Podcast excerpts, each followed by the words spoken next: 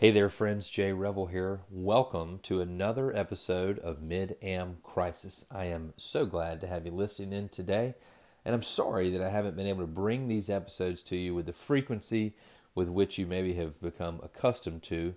A lot going on in the old life these days. Um, uh, my son was born back this fall. That's uh, certainly had an impact on my time. My business is flourishing, which I am thrilled about. And I've got a new book out, which I've been promoting quite a bit. Uh, hopefully, you've heard that, and hopefully, you've bought a copy. It's called Swing, Walk, Repeat. Um, there's also a little bit of news uh, in my personal life that's pretty interesting. I recently filed for public office uh, here in Tallahassee to run for uh, the Leon County Commission, which I'm very excited about. Politics has always been, um, local politics, I should say, has always been an important part of my life. And uh, it's time for me to lean in and engage there. So that's going to have an effect on my podcast scheduling a bit uh, too, as we're out on the campaign trail in the year ahead. But uh, this week, however, as we close out 2021, I do have a wonderful episode for you. Uh, that is with the founder of Seamus Golf, Akbar Chisti. Uh, Akbar has become a good friend over the years. He's someone that I love to talk golf with. Uh, if you're not familiar with their brand, you probably have been hiding under some rock somewhere. Uh, they are one of the many great handcrafted accessory companies that has blossomed out on the Oregon coast uh, in recent decades. Uh, I think you know no coincidence uh, that has coincided with the rise of places like Bandon Dunes. Um, Akbar was kind enough to give me some time to come on the show, catch up, tell their story, talk a lot about the history of golf in Oregon, and talk about how you know what we call the rise of the internet golfer has helped uh, create this market opportunity for companies like theirs. Uh, they make these incredible handcrafted tartan head covers, hand forged ball markers. Uh, if you know them, if you are a fan of their work, uh, you've probably got tons of it, just like I do. Uh, but it's a way to stand out on the golf course, and I think that um, uh, in a world where a lot of people sort of blend in. Uh, Seamus is a product for those maybe looking to step out a little bit. So uh, I loved having him on the show and diving into his entire world. Uh, he's just such a kind and, and, generous guy.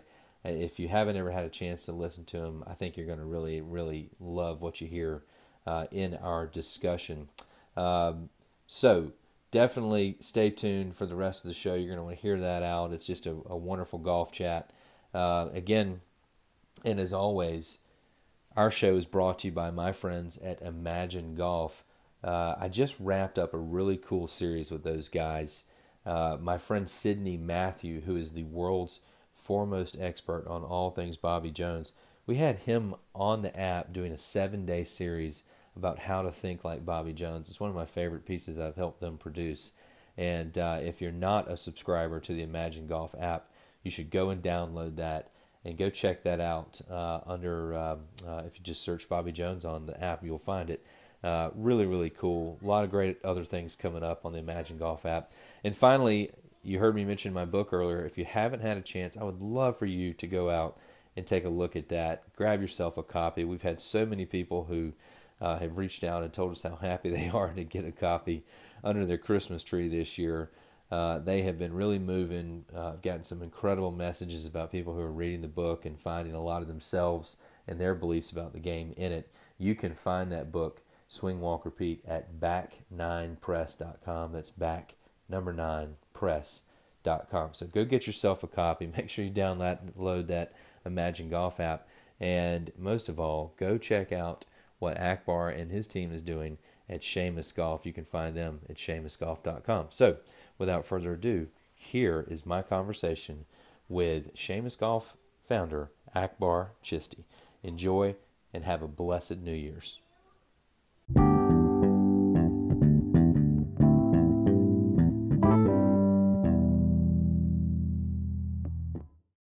Akbar.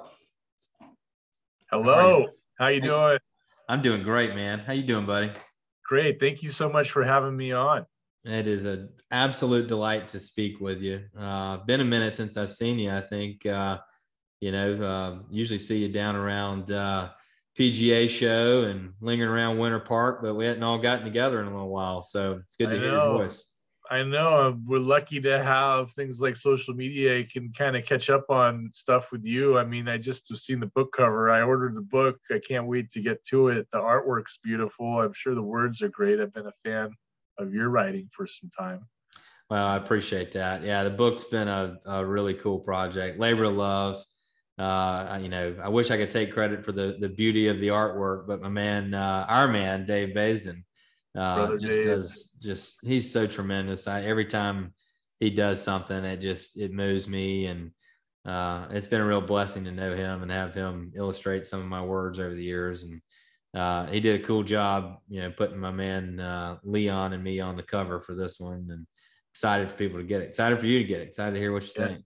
Yeah, for sure. Yeah, can't wait. How's um how's business these days? Y'all uh, y'all rocking and rolling? We're rocking and rolling. You know, it's uh, harder to make stuff, harder to get things done, but you know, there's an unprecedented demand in golf, uh, specifically in the category of where we are at, which is uh, really tied to, you know, what golf's about and we try to focus on that. And now as that part's become a greater interest, there's been, you know, just such an opportunity to connect with golfers and create some great stories that go through products that we make uh, here at our shop. I um, I've always, you know, been on the lookout for brands that just make me kind of stop in my tracks, right? And I remember, I think the first time I ever saw something you guys had posted. You know, it was probably a picture of a tartan head cover where, you know, I, I just was like, whoa, whoa, whoa, that that's different. That's really cool. You know, it just had that hand made, you know, rough hewn look to it. And I, I think the first one I ever bought was through the Seamus bingo y'all are doing, you know, where you kind of oh the roulette, roulette, roulette. roulette. Yeah, I love. I was like, you know, connected I, to the roulette. That's the that's like my favorite. We got to do one of those. Yeah, I thought that was so cool. Y'all are promoting that. You're just like, hey, Seamus roulette. You know, choose from a driver head cover. We're gonna just send you one. And I was like, because I couldn't decide what I wanted, and I ended up getting this one that was had these beautiful shades of green in it, and, that, and I like built my whole golf setup off of how you know that color scheme because I liked it so much. Um, but yeah, just I remember it caught my eye, and I was thinking, man, how cool is this? And we, we were talking about it, uh, you know, recently. I feel like we live in this age where those kinds of businesses not only are are possible, but uh, have started to really propagate throughout the game. And and I feel like y'all are kind of you know uh, some of the the forefathers on that front. How, so how did how did that happen? How do you get into making tartan head covers and and you know changing the way people feel about their setups? Uh, I uh, I, am a golfer. You know, I like to play. I grew up playing here in you know Portland area, Beaverton specifically. Um, and I had always been really into little accessories and stuff. I was a bigger boy. I didn't really fit in the shirts and all that other stuff. So I was always had a keen eye for, you know, whether it was collecting divot tools or ball markers or you know head covers and i had one from royal troon that my dad brought me back and that was um, he brought it back for me when i was working at pacific dunes in 01 so i was working in the shop then and i would just rock it and everybody loved it and i loved it too and i kept it for many years and um, after i met my wife megan she went in to fix it and her her background is she was an apparel designer for Pendleton Woolen Mill, make blankets, but she did women's wear. And what that meant is that she knew a lot about wool. And Pendleton is a Pacific Northwest operator. They basically own the land. They have sheep. They shear them. They, I mean, there's they connect with other farmers, and then they make wool here in Oregon and Washington. And so what they are making is one side of it is like a very Native American driven business, which is connected in culture there. The other side of it is, you know, they'll do more fashion forward materials and fabrics. Um, but when we started, they were really big into tartans and they were making hmm. um, basically Pendleton shirts. Are you familiar with those? Oh yeah.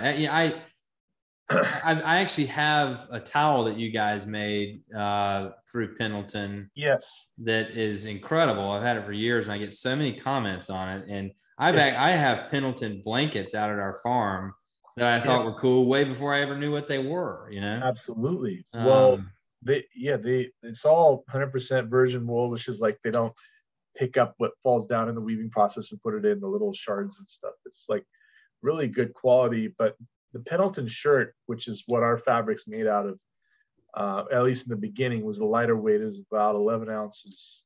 We use a much heavier weight fabric now from Scotland mostly, but mhm. they were making these shirts, and these shirts were like really iconic. Uh, the shirting weight of a Pendleton tartan um, is just a beautiful hand, and it's just a great material. And they have overruns, and I'll tell you what, they had no use for them. Hmm. You know, like people would buy them and make like kind of little stuff, but we were like, this is golf. Like I, I love that. And so when my wife was fixing mine, she's like, I'm gonna make some out of these other, you know, remnants from from work. And I was very excited when she started doing that. I'd be like, oh, can you make another one? Why? I gave it away. I gave it away. Do that a few times. And then, you know, I, I, this is like 08, 09. We didn't start the business till 11. Um, and so one of those friends was a buyer at Bandon Dunes. And it was around the time where Megan wanted to change what she was doing. She wanted to work like less, which didn't ever really happen. But also she wanted to, she's always been so independent, as have I. I've always been into business, but frankly, as a CPA, I didn't really have like, I didn't think I was like entrepreneur type, but it sort of happened.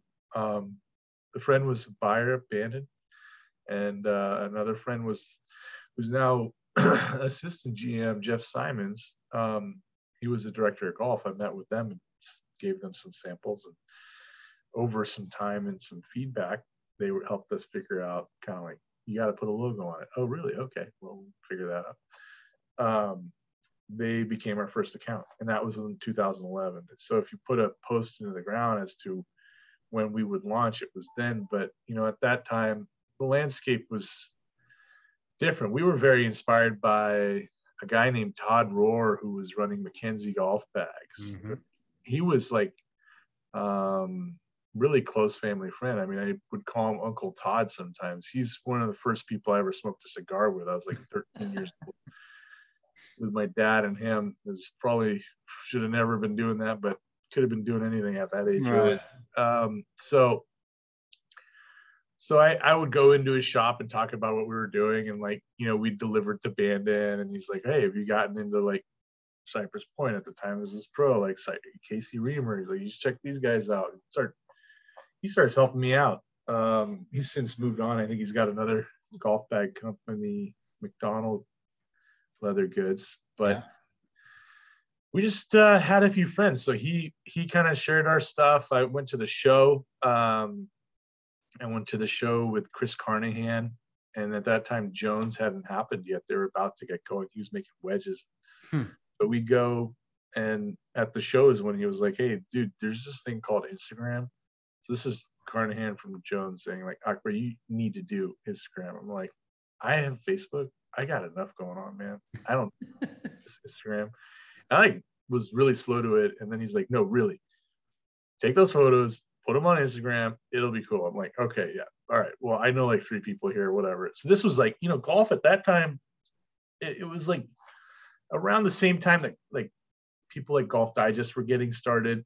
Ashley Mayo became a great voice for golf. We were, you know, kind of mutually kind of getting into this space. Um, you know, company that was doing great uh, social media was True Linkswear. Rob Rigg, he started that company with a few people, and it was very.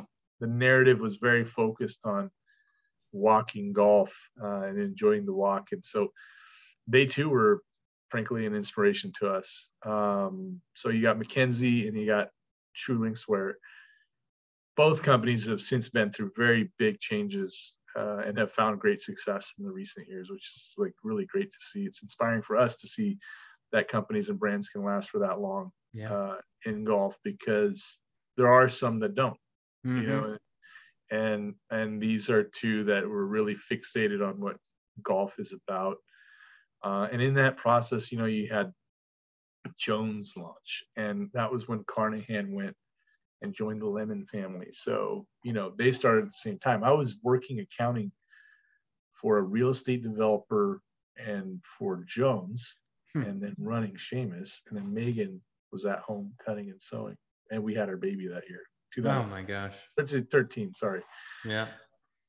Um, so that's that's kind of raw beginnings. And Jones and us, we worked together hand in hand, and like, you know, I'd meet people and we'd work on stuff together. Like when Grayson was launching, and when like Erik Lang was getting started, which was like more like 14, he was doing a be the ball thing. Mhm. Uh, you know, I I kind of went all in and trying to get him into like features and just sharing everybody I knew from places that he could go and shoot, you know, some of his content to whatever. I just thought that he was on the great path. Um, you know, and then in there we meet people like Dave Baysden. You know, he just did a painting of our stuff and we had some head covers made up for um, a friend of ours who plays on tour in the Masters, and that was like a great yeah. Remember with that. Matt Kuchar and uh, Hafe came along sometime around that time frame too. He was working. He was working at um, some sort of software company, and I encouraged him to like get into this. And Sugarloaf guys, Ian Gilly, Harrison Lewis, they've stayed at my house a couple times. You know, when they were getting started, there were Sugarloaf was always something that Ian wanted to do, and uh, I didn't fully get it to be honest. I was like, "What is this thing of putting like a logo on? You're just gonna put your logo on stuff, and Yeah. we're gonna buy it? Like that doesn't make any sense." God, look at me now. He's been incredibly successful, not only with that, but then you know they've done so much branding work. I mean, I love what I've seen from like Number Four at Mhm. Pinehurst So good. brilliant work and you know you start thinking about what happens as each one of these people comes on board and starts to tell a different narrative Malbon golf when he was getting started we were like down there doing stuff to help him launch you know ultimately we kind of became that first brand that companies would work with and we would share a lot about these brands and they would share about us and so there's this cross pollination that you know the golf space may have been perceiving to be growing, but really it was coming closer together. Yeah, I agree with you. There- was there you there was this movement that was happening, sort of. It felt like a, the golf underground, right? And it was all kind of mm-hmm. bubbling up on on social media, and and it, I can remember being at a couple of different gatherings, and it was some of the first times where you would like meet people in person. You know, you'd be meeting these faces you'd be seeing online, and you could tell that something was was, was just brewing, right? Like you're like, okay, Right. there's there's something to this. And um, I remember one time I went to a Sugarloaf event that was at Sweetens. Yeah, Um, I don't know, that's been, gosh, I don't know, four, five, six years ago now. yeah, And it just there was this energy on the ground, and I was like, this is this is pretty cool. right. Um, and, and like you said, a lot of it is based around the same principles, right? Walking, just camaraderie, going back, you know, old school, you know, mentality about the game of golf, appreciating architecture, appreciating being in nature together. And when you have all those different, you know, brands and brands ident- identities kind of singing the same tune, you start to see more and more people following along, more and more people saying, "Yeah, Right. that that's me. That's what I'm looking for." and it's and- it's great. You know, if you were to look at all these points, like even you know you with your book, like I like to think of it as like a solar system. You know, and like where where are these guys fitting in with it? And like the sun, and you know, we haven't even gotten to talk about where the sun is on this. Yeah. And if you think about our great success, like I think that there's the camaraderie about what golf is about, but this is more of a cultural movement. There's a problem in golf that still exists today, and it's that, you know, inclusivity is not necessarily a thing. Now that can be youth, that can be it can be age driven, it could be how you look, could be how you talk. There's a very singular type of person that was playing golf in all these great places Right. before this movement came about, where these are all people, a lot of them that grew up never knowing what a Redan from from a Biarritz or having no clue about what golf architecture was, but appreciating it so much that once they start to get a taste for that, that palette shifted. I would I would put that palette shift starting with Bandon Dunes. And in all of this time, you see our growth, you see these other brands and individuals coming up at the same time with Instagram. But when we started, there was no Sand Valley, there was no Streamsong. You know, places locally like Waverley had never been touched by Gil Hanse. Yeah. They were about to. Yeah. Gil was about to do Waverley. Imagine trying to get Gil today to go do Waverley. Yeah, it, Very impossible. Yeah. We are very lucky to have some work from Gil on a Chandler Egan validating even that. We got a couple Mhm. of those that need some work here. So you have this movement for golf course architecture. And again, that flows down from where's the sun on that? You know, Pete Dye, right? Pete, Yep. uh, this the family there. uh, it Alice Dye, his wife? Yep. Yeah. That it's just like I go to a place that's like a Pete Dye down in Hawaii, and uh, they call it like Jurassic Park. Have you heard of this course? No. Locals Sounds like it- I need to though. it's great. And I came back. What course is called? No, it's, I'm gonna have to Google this later. the The course was sick. It's not a walking course. yeah. And I came back and I was like, "What is this? Who did this course? I got to find out." And I was hanging with Jim Urbina, and I'm like, "Dude, this course like why blah blah this like this like, what's the deal with it?" He's like, "Well, it was a Pete Dye." I'm like, "What about it?" He's like, "Well, then somebody else finished it." I was like, "What happened? They couldn't afford it. They built a big parking lot." I was like, "Oh yeah, they did build a big parking lot." And then I finished it. I was like, "So you did it?" He's like, "Yeah, I built that course." I'm like, "You built that course? That course is so sick. The bunkering is dope." He's like, "Yeah, it's I, I just did it." And you know, the reality is, I did a lot of the shaping there, and there's a there's these people that work for Pete Dye that worked on some of these great courses that have great notoriety that then began doing their own stuff. And you know, I mean, Gil Hanse was working with Doak, like the people that were working on the crew that made Pacific Dunes. Look at look at that. Yeah. Incredible. I mean, it's a you know, look at who went on to do what. Um, did Kyle Franz that worked on it? You know, Yeah. Kye Goalby worked on Old Mac. Look at what he's doing now with the tree farm. He's done Wine Valley. We were lucky to get him during the. I mean, you got the golf courses are changing now too. So it's I don't know. I can blab on for days. Oh, I listen. This this show is all about blabbing on about this Yeah. stuff. yeah, it's you, you make uh, some some good points there too because it, it's like some of the products and the brands that started emerging at the same time you did were also directly tied i think to the fact that you had you know places like bandon starting to come online this exceptional golf available to the public you know there's always been a lot of public golf but most of it was maybe not the grandest ex, uh, experience. Um, you know, think of how many daily fee places there are in the country that, you know, yeah, you get to go play golf, but it might be kind of pretty. It might be in a decent place, but most of them are surrounded by homes or they're your golf cart only. Mhm. You know, kind of usually in places that were sort of pieces of land that premier. You know, it's a Yeah. place where they could turn into something. And then all of a sudden, you start getting these places that, you know, once people started traveling to them and the word gets out, I mean, people are having, you know, these like transcendental type golf experiences.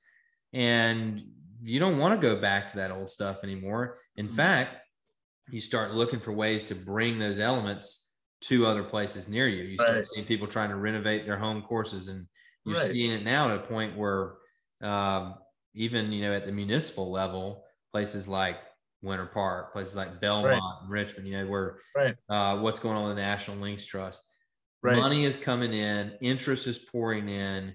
We've we've kind of hit past the tipping point now. People know what the difference between good and great is, Yep. and they're willing to go and pay for it uh, and putting it in and out in front of the public. And I I think uh, uh, again, brands like yours are, are a big part of that movement because it helped pull people into that scene. Well, thank you. Um, you know, I think that by being a part of what was going on at Bandon, um, we became kind of a communication tool for the way a bag looked.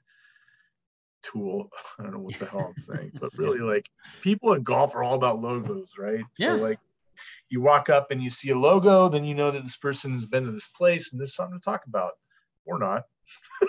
you know, it's like the reality is most times there is. It's like, oh man, that's cool. Or, but then if you're talking about like what's new and what's cool, there was a period of time where we were the first kind of ones that were really becoming like, oh, you put that in your bag, all of a sudden you're like, oh, dude, you must like, where you played? Where have you been? Where are you going? What are you doing? You know, and so that part of it was really cool to be part of. At the time, I would have had no clue that's what we were being part of. Today, I think that's what we were part of. And there's a lot of ways to identify somebody uh, that's going to be cool to play golf with. And it's real that's that movement right? Um, that's that culturally kind of more progressive movement where it isn't about is your cummerbund tucked in?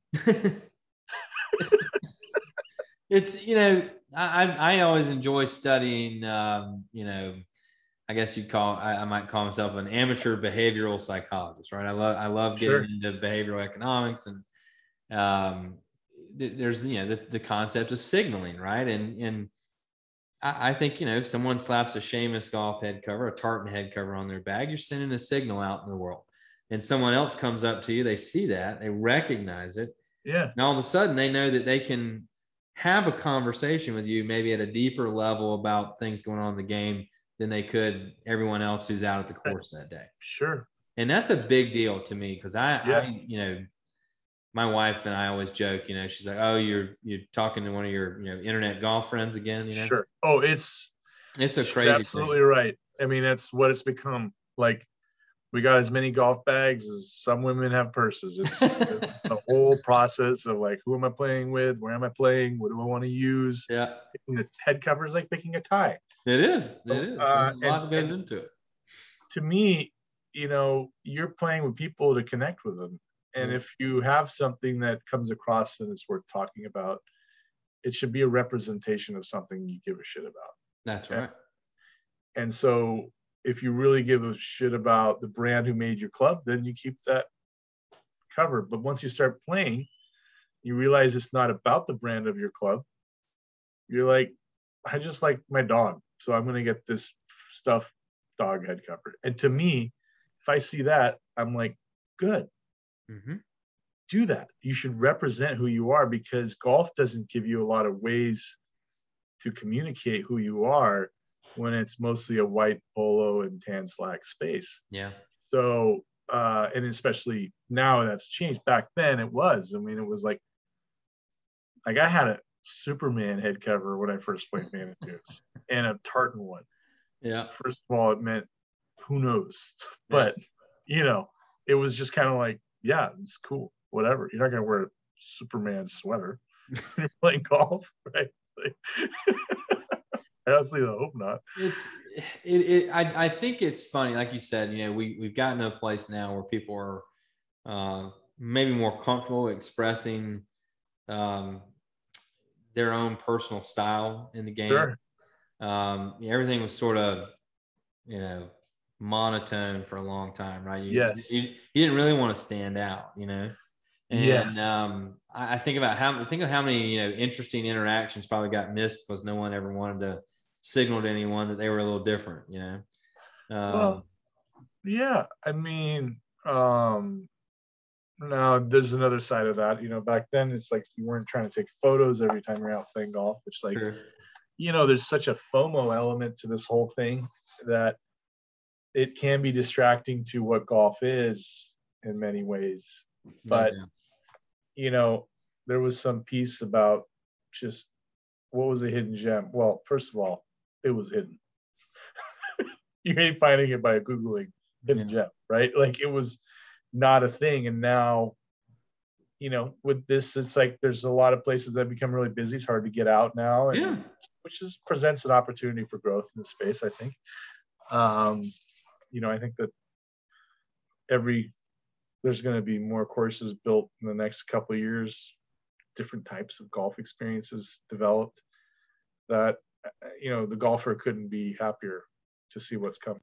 I, I agree. And, I, and again, I go back, I think, you know, if there's not this social media golf underground, that boils up. Think of how many places would not have benefited from some of this golf boom we've been going through.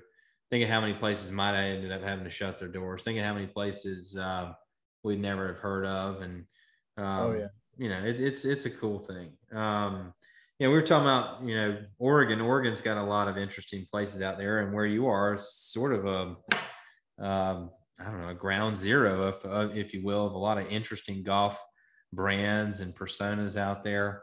What um, why do you think that is? What's the what's the what's the background there that uh, makes all this interesting stuff seem to kind of come in and around Oregon? golf on the West Coast started at Gearhart. West of the Mississippi is the first course that was built, and it was built by people from Scotland. And you know, along the way there was sheep herders. That's where Pendleton started. And so, you know, it goes way back. You have a lot of great golf coming through here. Um, you know, the biggest sporting event that happened on the West, actually, on the West Coast was the U.S. Amateur at Alderwood in like 1947 or something. It was since then erased, and the runway for PDX sits there now. Wow. Um, Portland Golf Club here hosted the 1947 Ryder Cup, and it was Wow. after the war, and it wasn't going to come back. Hmm. And they they had a a, a grocer, Hudson, uh, something Hudson was his name. He went and he, you know, said, "I'll pay for people to come," and they came, and it was one of those weeks in Oregon where it just dumps, and it didn't really reflect great on it. But you got Ben Hogan out here, Sam Snead, and they played in that Portland Open first tournament. I think Ben Hogan won. I Hmm. could be making that up. I probably am. It's a I good story either way. it sounds like a real story, but it would be cool if it really was true. I th- I think he really liked Portland Golf Club. He came here a Uh-huh. bunch. Um, you know, Waverley was built, Chandler Egan, um, and that has that. You know, coming from Chicago Golf Club, coming out here, they've hosted plenty of USGA events. Um, you know, it wasn't necessarily those things that drove as many brands that, that have like come about but we did end up having because of that early start on golf per capita the city of portland probably has the most golf in any city you might see the city itself has five city five courses within the city limits of portland that's 800 acres and they're there and they, they, there's a boatload really, other really impressive. Yeah, for a city that size, you know, that's really Yeah. cool. Absolutely. Um, in 96, something really kicked things up on golf around here. You know, you had the USAM that Tiger um, won and then proceeded to go on tour. We, I caddied in it. My little brother and I caddied in that tournament. Uh, it was cool. pretty sweet. It was a big deal at Pumpkin Ridge. Yeah. So, I mean, I was like 13 years old, I think, but it was like getting to follow Tiger after caddying. I mean, that's a pretty inspirational moment for anybody. So, Hmm. Bandon Dunes is here. That helps, I think, a lot, you know, Yeah. as far as developing what golf can be, removing the barriers to great architecturally designed golf never really happened. Um, price point wise, they're so focused on making everything very fair that it removes a lot of the bias towards the type of people you'd see out there, um, which was very skewed before all this stuff we're talking about happened Yeah. towards you know now it's very youthful different looking people different talking people coming through and that, that i think you know bandon is where i would rest my hat on as being the start of obviously for Seamus, but for this movement it's hard to say somebody took a bolder move than that that unanimously amongst all of these things that have started drew culturally from what this walking only place um, and I, I will be totally okay with overstating the importance of Bandon Dunes in this all because of how I feel about it. But yeah, so I mean, we got all these nerds here, like you say, Jones and Jones is here for 50 years. Like Yeah. this guy was, I don't know what was going on in the 70s when he was driving a taxi cab, like deciding to make a golf bag. And you know, Peter Jacobsen is freaking great. You know, he Mhm. he changed that perception also. So you have like three things coming out of here. You got, I mean, I haven't even thought about this. Peter, you had Peter Jacobsen to all that, Ryder Cup, and also like great voice and face for golf. Mhm. You've got Bandon Dunes, and you got Tiger Woods.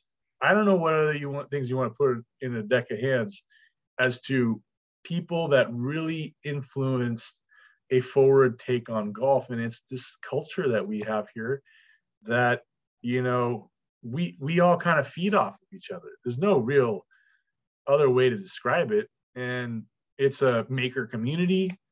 We have you know pretty wet winters. So as a golfer you have to be pretty resilient. So you got have to be the hardcore guy and so most of these has just been passion driven businesses um, that's about the best i can come up with as Yeah. to I love that. Um, no, I think I think that's all dead on, and you know, I, something I always I, I often think about is um, you know, I've never been to Bandon. I'm dying to go. Like I just you know, I think next year is going to be the year. Uh, our big golf gang from Tallahassee's kind of kind of penciled that in as you know where we're going to push our chips and you know beg our wives for forgiveness, but um, I think about what it must be like, you know, to be only a couple hours away. I mean, how, how often do you go down there? It would seem like it would be an incredible attraction to, you know, slip down there, even if you're only going to play for a day, you know?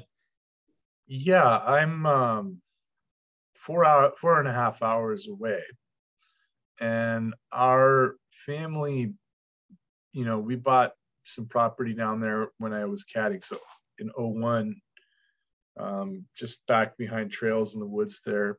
And so it was kind of a place that became our families to go to. So we go there not always for golf but to hang as as well. So i'm there you know as you know as about every month. That's so cool. I just can't imagine, you know, having that, that kind of proximity would be so cool. You know, the equivalent for me, um, is Streamsong. You know, Streamsong for me is right at about five hours. Um, and where are you uh, at I'm in Tallahassee. We're we're you know Florida's a big big state. Right. You know, Right. Up up here where we are in the Panhandle is you know there's no real like easy way to get kind of down there. Um, but you know we hop on I-75, go down for uh, you know down to Tampa, swing around through the back roads and uh, you know explore through rural Polk County, but you know, I've been down there, you know, five times in I don't know three years, and yeah, that's kind of our equivalent. And it's Yeah. know, it's it's a treat. We were I was just down there two weeks ago, and it really is a treat and especially in florida yeah, you're driving by a lot of courses that are not like Streamsong to get there I laughed so hard the other day. I was walking my dog. Uh, just we, we weren't playing. We were just out walking on the golf course, and I saw some of the older uh, guys out at our club and was talking to them, and um, they asked me if I was. Um, I, I tell you what, they were. It was a tournament. We had a little club tournament, and they asked me why I wasn't playing. And I said, well, I just I was in Streamsong last week, and I just you know with a four month old baby at home, I don't think I can get away with any more golf right oh now. wow congrats Thanks. Yeah. Yeah. I got a little baby boy at home and uh, having fun with that. So that was, it was a blessing just to be able to slip away and go to Streamsong for a few days. But um, it was, uh, it was covid funny. baby covid Oh, yeah. baby Co- oh, yeah. Big time. Big time. and I got a COVID book and a COVID baby, you know? Wait that's you made Yeah. very good use of that time That's exactly right. So anyway, I was I, one of the guys like said, um, "Oh, Streamsong. I don't know about that place." I was like, "What do you mean you don't know about that place? This is the best place in the whole state." And he said, "Well, it's not Florida golf." And I said, "Yeah, that's the point." you know, he's one of these older guys that doesn't really, you know, get out and doesn't really probably understand any of the stuff we're talking about. But I'm like, man, that that it's like playing golf on another planet down there. It's like a total, you know, total escapism. yeah And um, yeah, saw lots of your stuff in the pro shop. Picked up. they've been pieces. very kind to stock our goods very regularly they were one of the bigger supporters of what we are doing we got started such a great spot Yeah, give it, it is. I heard some good rumors down there about potential for a little bit more golf coming soon, which really, really excited me.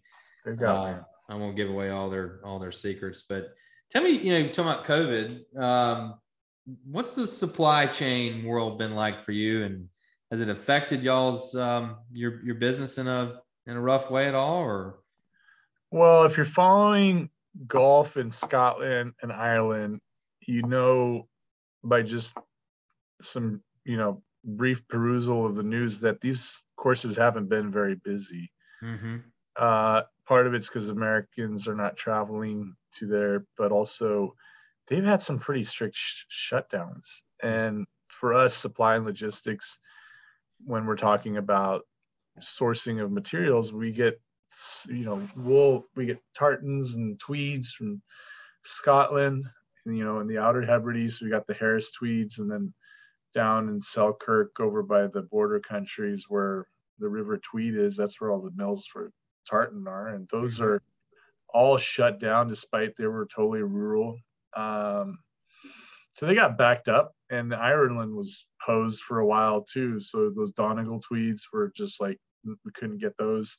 So we had a period of time where we couldn't get anything, and we're challenged by that, which is really around the time we started working with different stuff. So like we launched um, the Sofa King Pure collection, personal COVID baby. We've since removed that tagline yeah, because of the cease and desist we got from a golf company. really? Yeah, it's the only one I've ever got. No kidding. But uh it was very nobody cared. They're like, just dude, stop it. All right.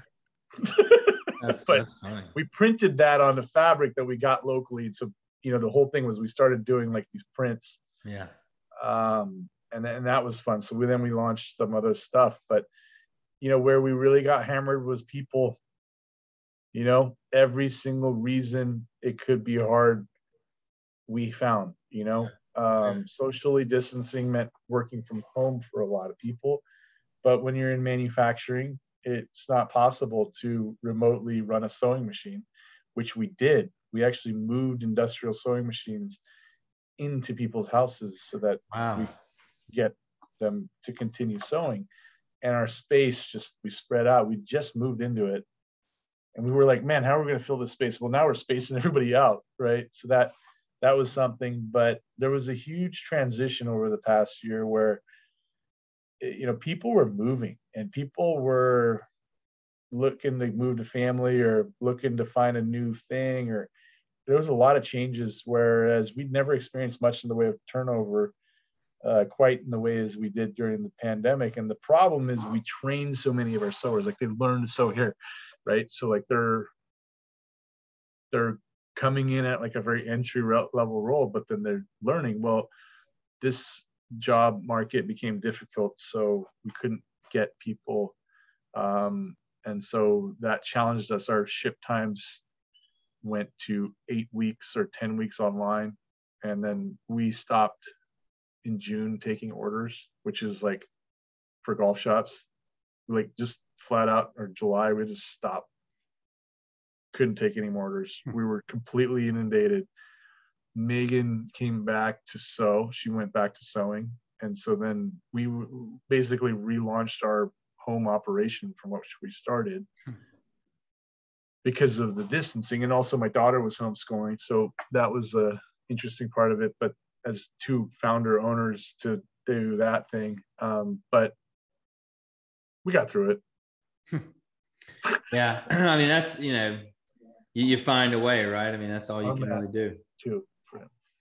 Um, you know, you just have to kind of do whatever it takes to keep you know keep pushing through it. But yeah, that's that's that's wild. So so, um, what's the year ahead look like? You think? What's what's what are the prospects? We made so many changes in our business over the last two years, um, and we're going to keep making changes next year. The reality is, we had to stop and go so many times that we learned that we were really in sync, and we consider ourselves like when we were telling people how to be and act. We talk about being a field player at work, which is just being like sensitive to what's going on and not like mot- monotonous and you know it's just kind of our own extraction of golf into our space and so we became total field we were all field this Yeah. last couple years. And you know what that does is if you go full field player mode, it means you're what think about golf like you're thinking of timing. Like you got to have perfect timing, otherwise you're just going to be spraying it or doing whatever. And so yeah.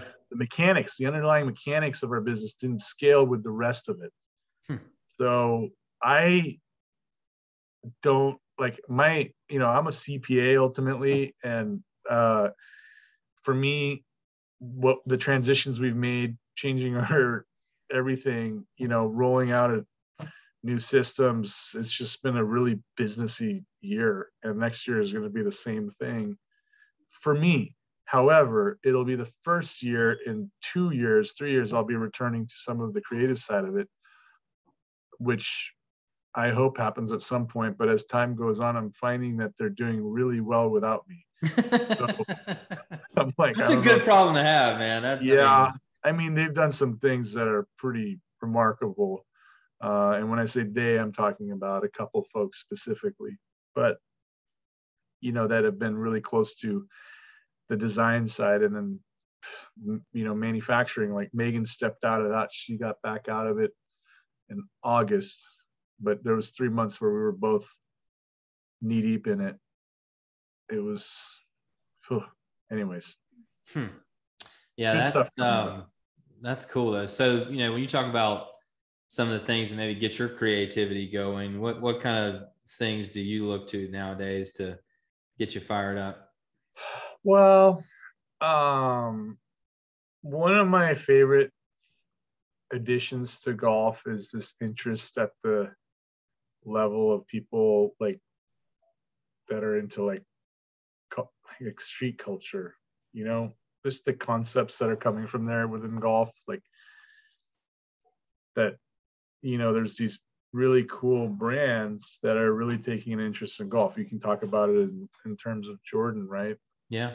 What they do with footwear. I think that this is an exciting area because the authenticity from this subculture is moving into golf and it's doing really well with it because there's so many things that are synonymous um, that makes so much sense. You know I, I just love when we nail it with our product and we tell a great story and communicate a good good piece um, and you know things that inspire people.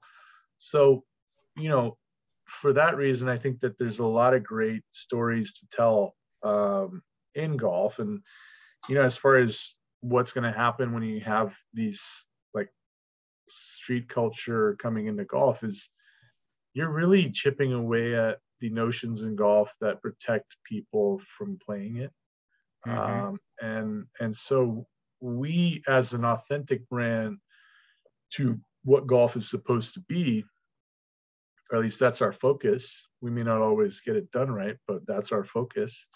And we can be there now closer to when somebody's starting and getting into it and embrace their journey be part of what they do in golf and kind of encourage them to be closer to the types of golf and learning how to experience it when they go home so like a little walking carry bag to lighter head covers that are designed right and so i get really excited about what we can do for these new golfers that are coming. Yeah, and that's cool. It's not just selling targets or, you know, we never used to sell Aloha print and and you know these camos and these Pendleton styles like they never actually sold until like two or three years ago. Nobody hmm.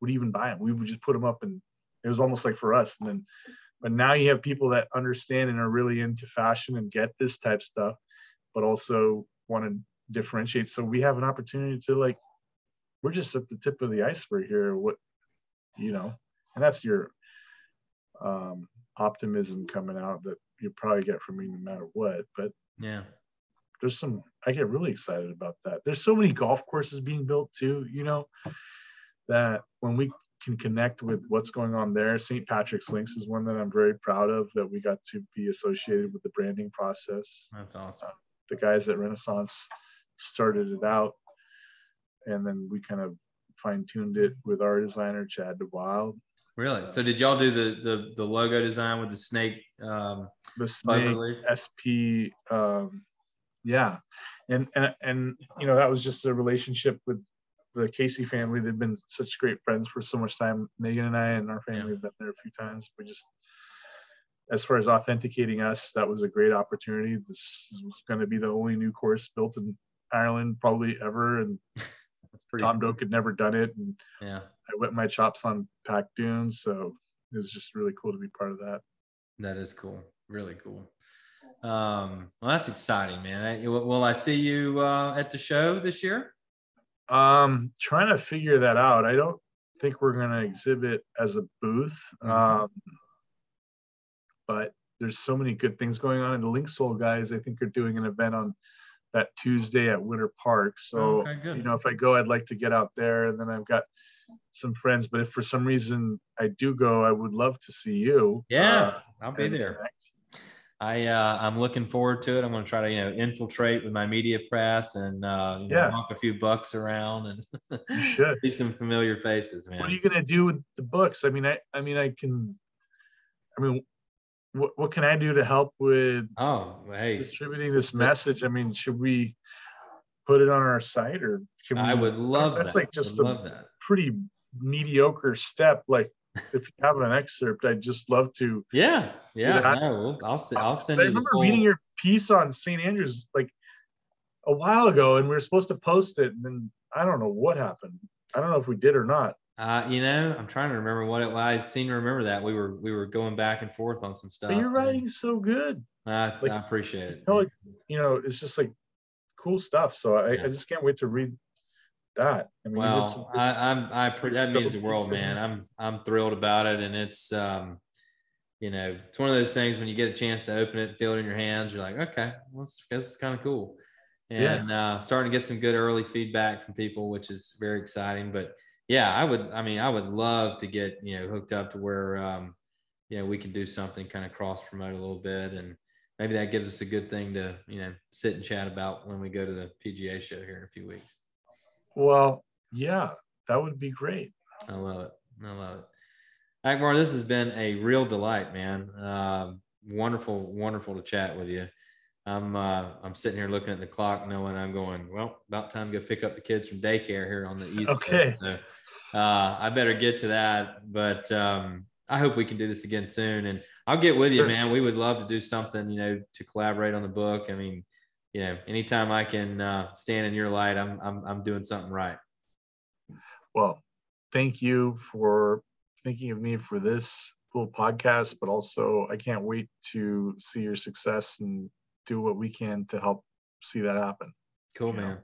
Well, I'll, uh, I'll circle back on that. Uh, you guys keep doing what you're doing, and hopefully we can get out and hit it again sometime soon. Yes, please. That would All be right. great. Good deal, man. Thanks again. Great show. Okay. Bye bye. Bye.